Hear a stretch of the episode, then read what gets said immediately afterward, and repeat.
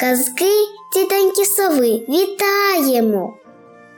Джон Роналд Руел Толкін Гобіт або Мандрівка за інлисті гори. Переклад з англійської Олександра Мокровольського. Розділ десятий.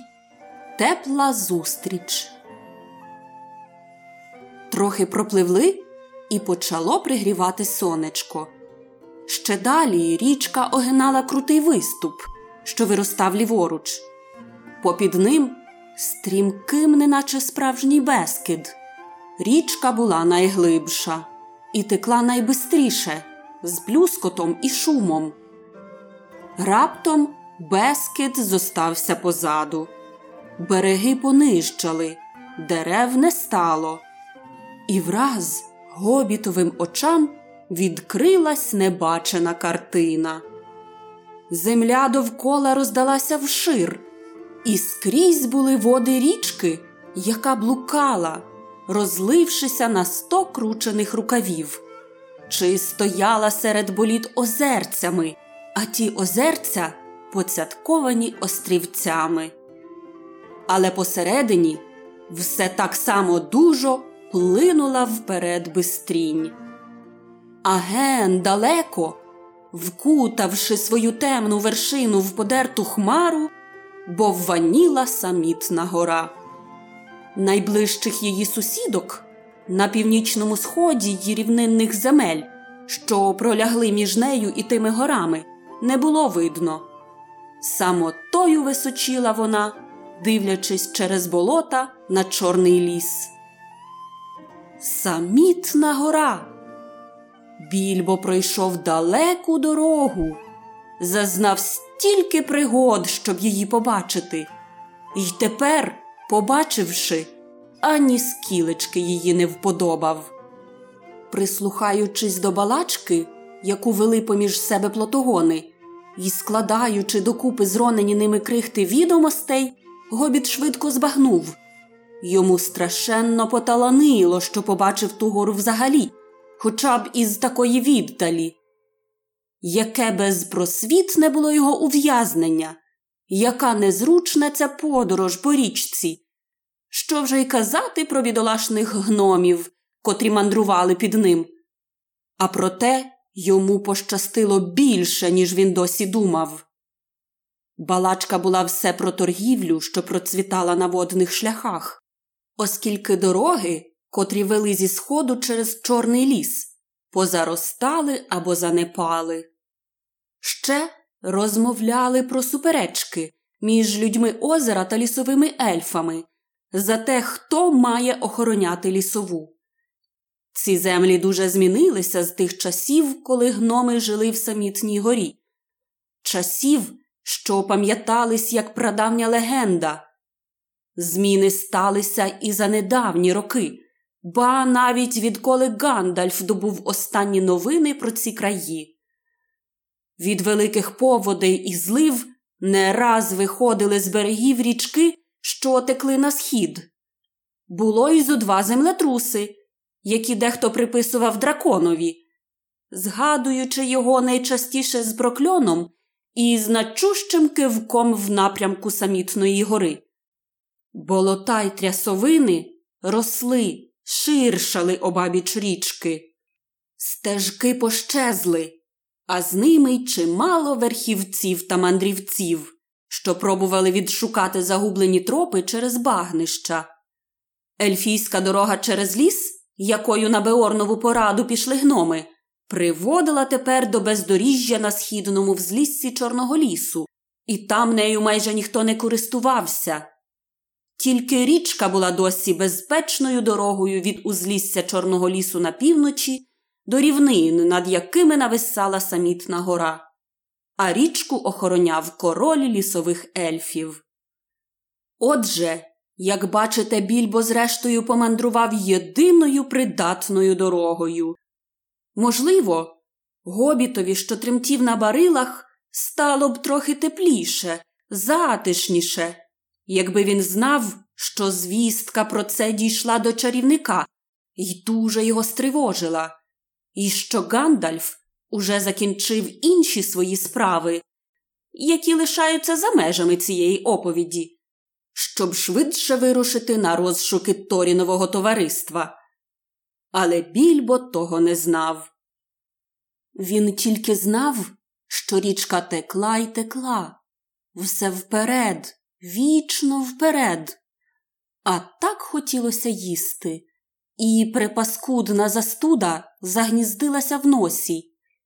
І зовсім не подобалося йому, як погрозливо супиться на нього, наближаючись гора.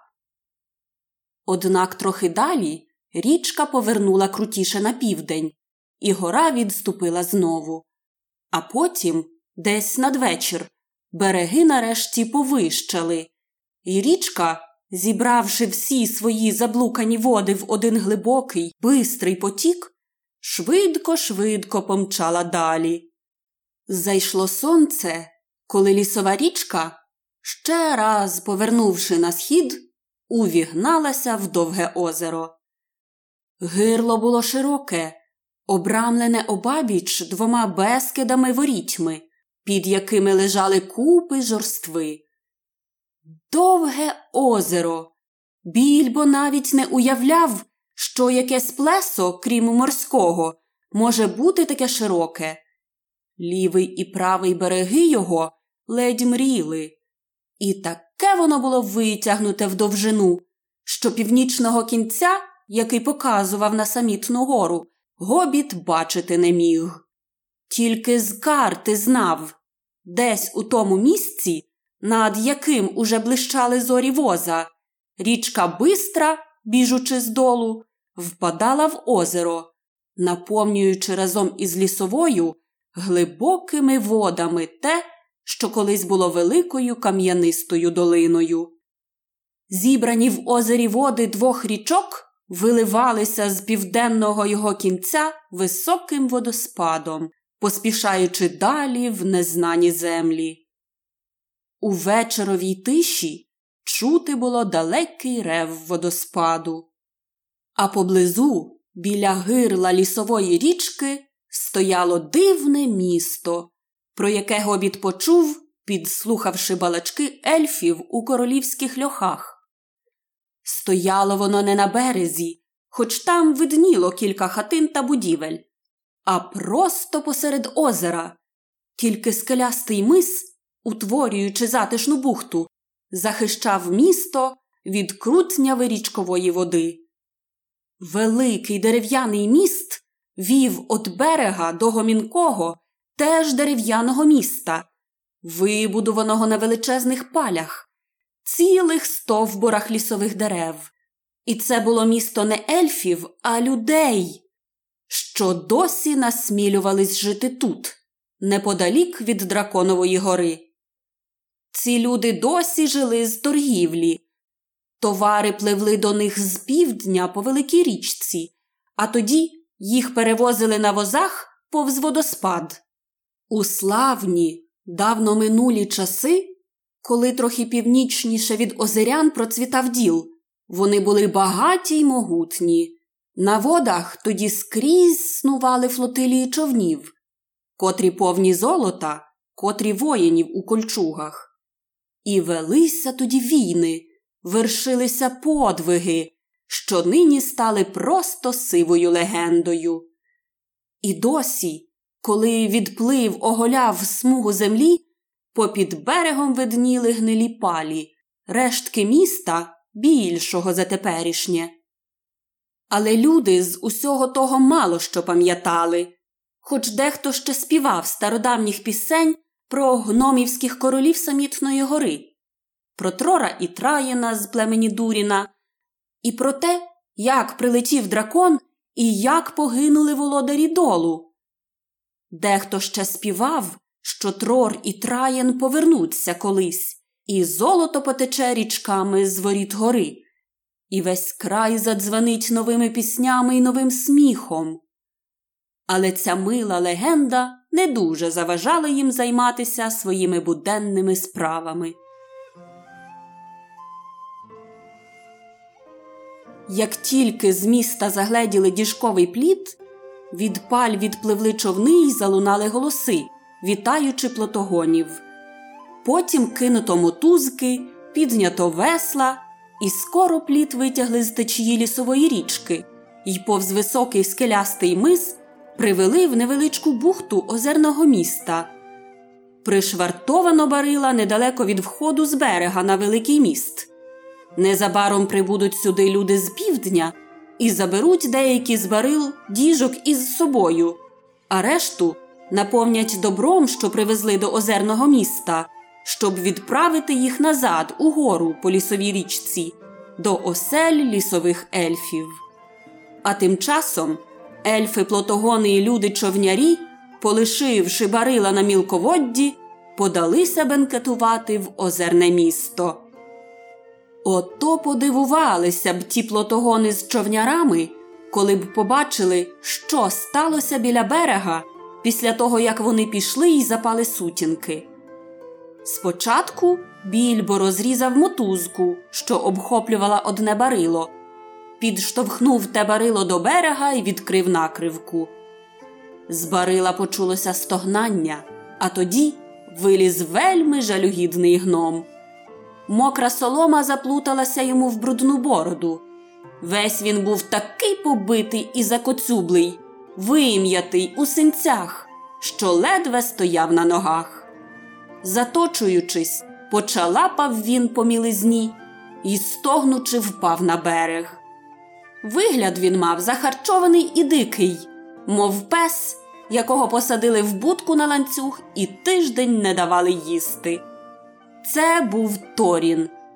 Але впізнати його можна було хіба за золотим ланцюжком і за синім кольором забрудненого й подертого нині каптора з довгою срібною китицею. Не скоро він спромігся навіть мовити гобітові чемне слово. Ну, то як? Живі ви чи мертві? сердито запитав більбо. Мабуть, гобіт забув, що мав принаймні на одну добру вечерю більше, ніж гноми, та й міг ворушити руками ногами, не кажучи вже про розкіш дихати вільним повітрям. Ви досі в тюрмі чи на волі? Якщо хочете дістати їжі, та якщо хочете йти далі до кінця цієї дурної пригоди, зрештою, вона ваша, а не моя, то поляскайте себе по боках, розітріть собі ноги та допоможіть мені випустити всіх інших, поки можна.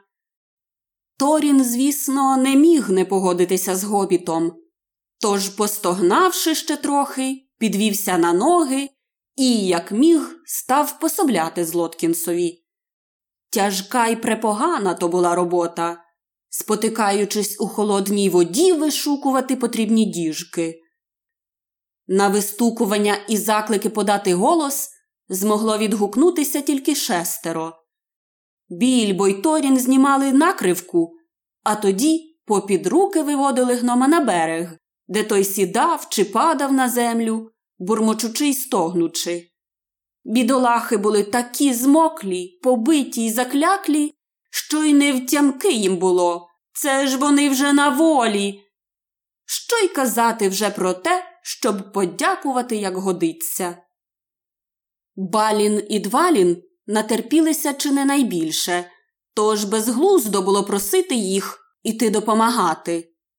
Біфур з бофором не так позабивались і намокли, але полягали й відмовилися робити хоч що-небудь.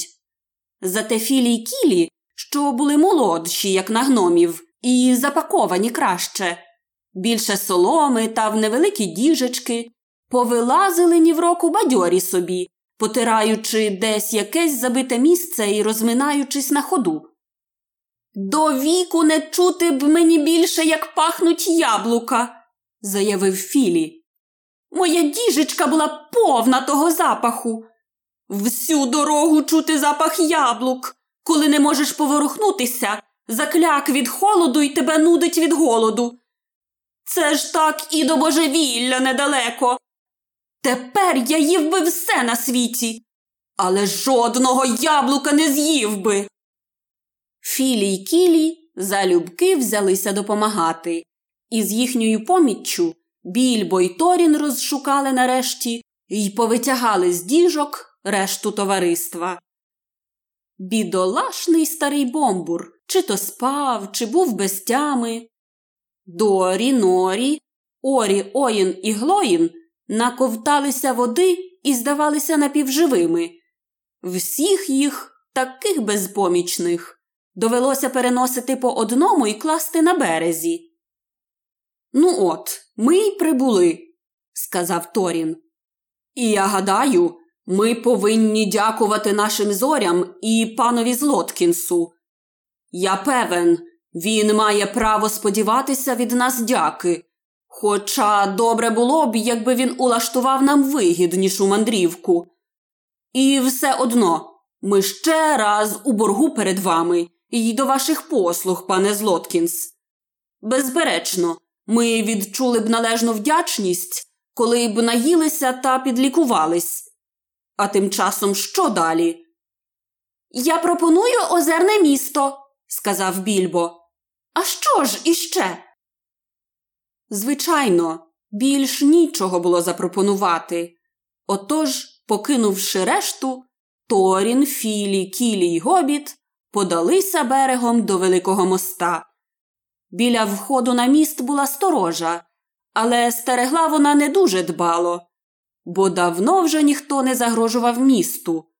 Коли не рахувати поодиноких сварок за річкове мито, озеряни були в дружбі з лісовими ельфами. Всяка інша людність жила далеко звідсіля, і дехто з міської молоді відверто сумнівався, чи є якийсь там дракон у самітній горі, і сміявся з дідусів та бабусь, котрі запевняли, що в свої молоді літа бачили смауга в небі.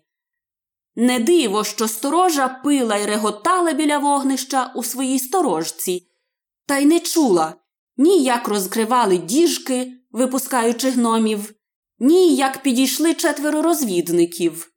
Як же вони були вражені, коли на порозі став Торін дубощит. Хто ви такі, чого вам треба? закричали вони, скочивши на ноги й шукаючи свою зброю. Я Торін, син Траїна, сина Трора, короля самітної гори, голосно проказав гном, і вигляд у нього був справді по королівському владний, попри подертий одяг і брудний каптур. Золото блищало в нього на шиї. Золотом він був підперезаний, пронизливо дивилися його чорні, глибокі очі. Я повернувся. Я хочу бачити голову вашого міста. Зчинилося неймовірне сум'яття. Простодушні повибігали на двір, так ніби сподівалися, що гора зазолотіє серед ночі, і враз жовтими стануть води озера. Начальник сторожі виступив наперед. А це хто? запитав він, показуючи на філі, кілі та більбо. Сини дочки мого батька, відповів Торін. Філі й кілі з племені Дуріна, і пан Злоткінс, що мандрує з нами із західних країв. Якщо ви прийшли з миром, складіть свою зброю, звелів начальник сторожі.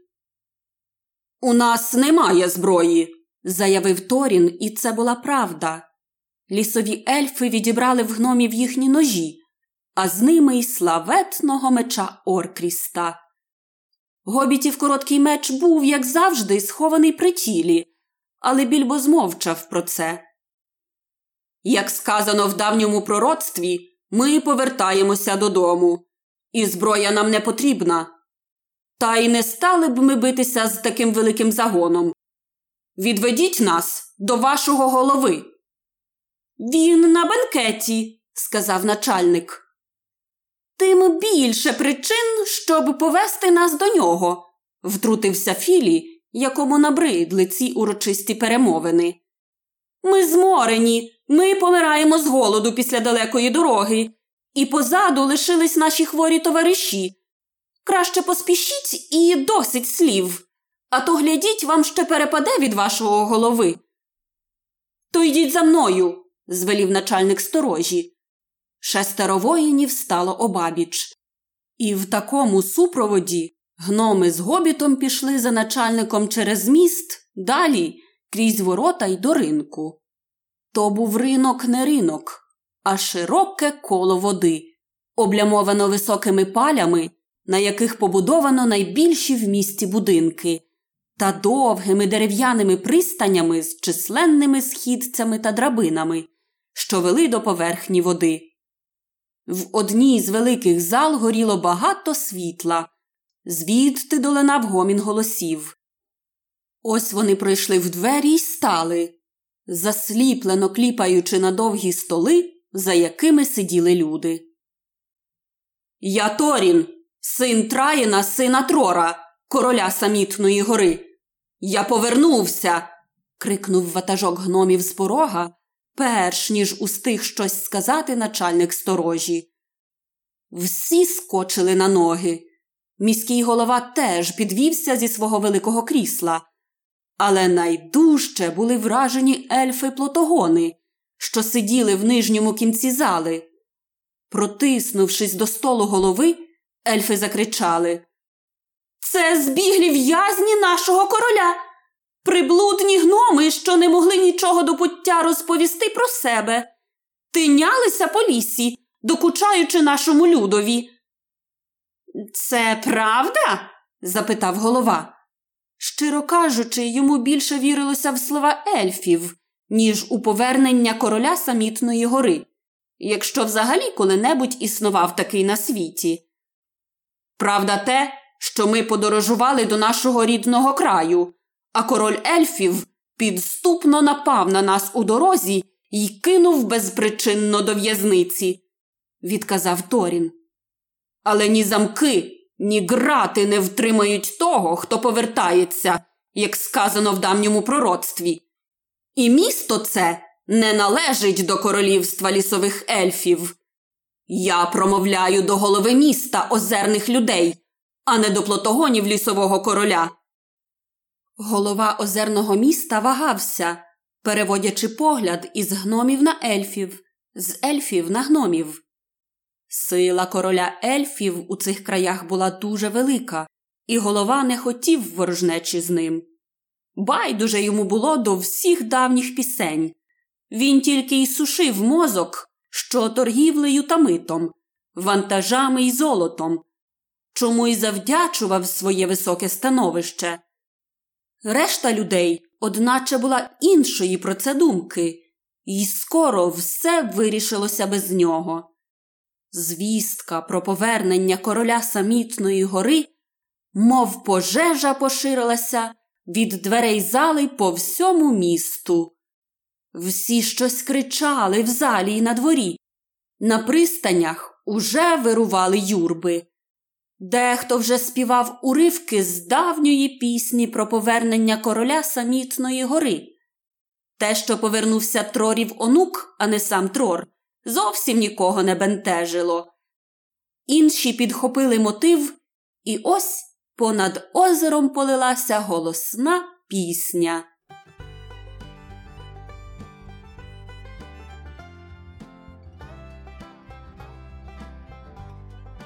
Король гори самітної, різьбленого каміння, володар річки срібної поверне володіння. Одягне він корону, на арфі ще й заграє, і пісня злотодзвонна прадавня залунає. Ліси зростуть шумливі, трава зазеленіє, впадуть коштовні зливи, ріка зазолотіє. Струмки усі звеселяться і заблищать озерця. Як той король повернеться, все лихо западеться.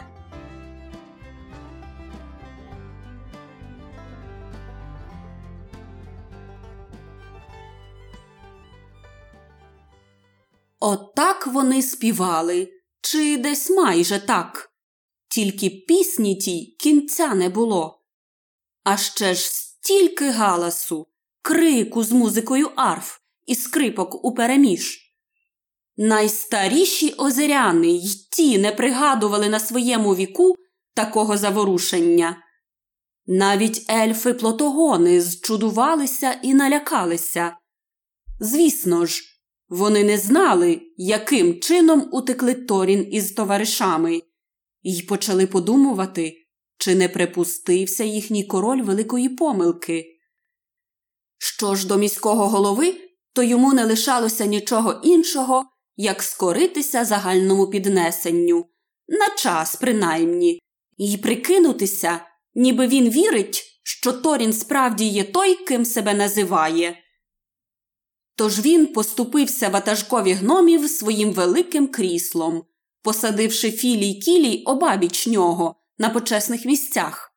Навіть Гообітові дали місце за високим столом, і ніхто в сум'ятті не зажадав пояснення, до чого тут цей малючок, хоча в жодній пісні не було бодай найтьмянішого натяку на нього. Незабаром юрби, сповнені дивовижного захвату, на руках унесли в місто решту гномів. Їх навперебій запрошували в гості, і лікували, і годували, і пестили так, що як тут було не радіти, не втішатися. Торінові з товариством надали великий будинок, а ще човни з веслярами в їхнє розпорядження. І юрби сиділи на призбі у дворі, співаючи пісень цілоденно та вітаючи радісними вигуками кожного гнома, що виткне з дверей носа. Декотрі пісні були давні та лунали й зовсім нові, в яких упевнено говорилося про наглу смерть дракона, і про те, як по річці до озерного міста скоро попливуть човни з дорогими дарунками. Нові пісні складалися з відома й великого призвелу міського голови, і гномів не дуже тішили. Але тим часом прибульцям добре годили, і вони швидко гладшали, вбивалися в силу. За тиждень їхні синці де й поділися. Гноми тепер були вбрані в гарний одяг, причому кожен у свої кольори. Бороди розчесані й підстрижені, гордовита хода. Торін походжав такий пишний, наче вже відвоював своє королівство, а смауга посік на дрібненькі шматочки. Добрі почуття гномів до малого гобіта, як і пообіцяв ватажок, що не день ще добрішали. Ніхто більше не стогнав, не бурчав, не нарікав. Гноми пили за його здоров'я, ляскали його по спині, і як тільки з ним не носилися. Та гобітові те все було байдуже, бо почувався він не дуже бадьоро. Більбо не забув погрозливого вигляду самітної гори, і думка про дракона не йшла йому з голови. А ще ж допікав жахливий нежить. Три дні він чхав і кашляв, і не виходив з дому. І навіть опісля його промови на бенкетах зводилися до Днузе днякою. Тим часом ельфи плотогони, пливучи вгору по лісовій, добулися додому, заставши велику тривогу в королівському палаці. Я так і не чув, чи покарано, а коли покарано, то як, головного наглядача й дворецького. Звісна річ, скільки гноми перебували в озерному, вони ані чи чирк, про ключі та діжки, а більбо остерігався робитися невидимим. А проте я вважаю, що там здогадувались куди більше, ніж нам відомо, хоч, безперечно, Злоткінс лишився для ельфів невеличкою таємницею. Так чи так, а король ельфів тепер знав, чи гадав, що знає, про мету гномів. І він сказав сам собі Гаразд, побачимо ще. Ніякий скарб не перенесеться через чорний ліс так, щоб я не втрутився і не сказав свого слова у цьому ділі. Але думаю, що всіх їх спіткає лиха доля. То так їм і треба. Принаймні Він не вірив, щоб гноми стали напрю з таким драконом, як Смауг, і вбили його. І вельми підозрював викрадацькі заміри чи щось таке, з чого видно, що король був мудрий ельф і мудріший за озерян, хоч і не всі його здогади були слушні, як ми побачимо наприкінці. Він вислав своїх шпигів до берегів озера й до самітної гори, так далеко на північ від озера, як тільки ті посміють підступити, і став чекати.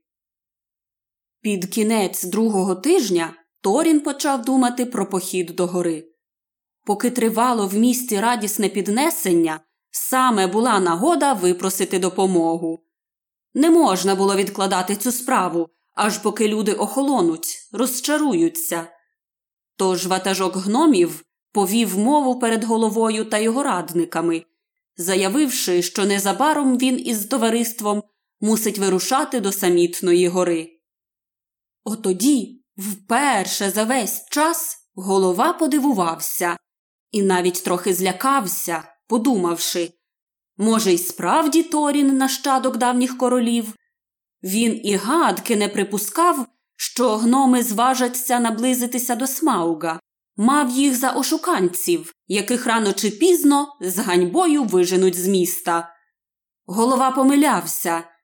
Торін, звичайно, був справжнісіньким онуком колишнього короля гори, і неможливо ніколи передбачити, що вчинить гном, аби помститися чи повернути своє добро. Але голові зовсім не шкода було відпускати гномів. Утримувати їх було недешево, та із прибуттям їхнім настало ніби довге свято, всяке діло зупинилося. Нехай підуть, потурбують смауга та й побачать, як він їх привітає, подумав він. «А вже ж, о Торіне, сину Траїна, сина Трора, сказав він уголос. Ви повинні заявити про право на свій спадок. Настала та година, про яку сказано в пророцтві. Ми надамо вам усю допомогу, яку тільки можемо надати. І ми віримо, що ви віддячите нам, коли відвоюєте своє королівство. Тож одного дня, хоч стояла вже пізня осінь, віяли холодні вітри й додолу сипалося листя, від озерного міста відпливли три великі човни з веслярами, гномами, паном Злоткінсом і чималими припасами харчів.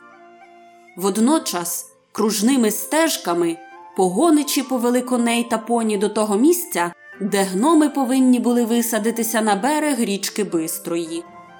Голова і його радники попрощалися з гномами з великих сходів, що збігали від ратуші до води. Люди співали на пристанях із розчинених вікон. Білі весла вдарили по воді, й мандрівники попливли до північного краю озера. Попереду лежав останній відтинок їхньої довгої подорожі. Більбо серед них був єдиний, хто почувався глибоко нещасним. Далі буде. Перед тим як завершити, хочу запросити вас підписатись на нас на Ютубі та в подкастах. Казки тітоньки Сови також доступні в Apple Podcasts, Google Podcasts, CastBox та Pocket Cast. Дякуємо усім, хто розповідає про наш канал в себе в соціальних сітях. Ви навіть не уявляєте, наскільки це важливо, щоб інформація про наш канал надалі розповсюджувалась. Нам це все дуже, дуже приємно. Велике усім дякую, хто нас підтримує на Патреоні. Патреон це така платформа, де ви можете підписатись на свого улюбленого креатора, людину, яка щось створює, блогер, подкастер, все що завгодно. І там щомісячно відправляти певну фінансову підтримку. Якщо у вас є бажання приєднатись до тих, хто підтримує наш проект, то посилання на наш Патреон є в описі до кожного епізоду. Гарного вам дня! До нових зустрічей!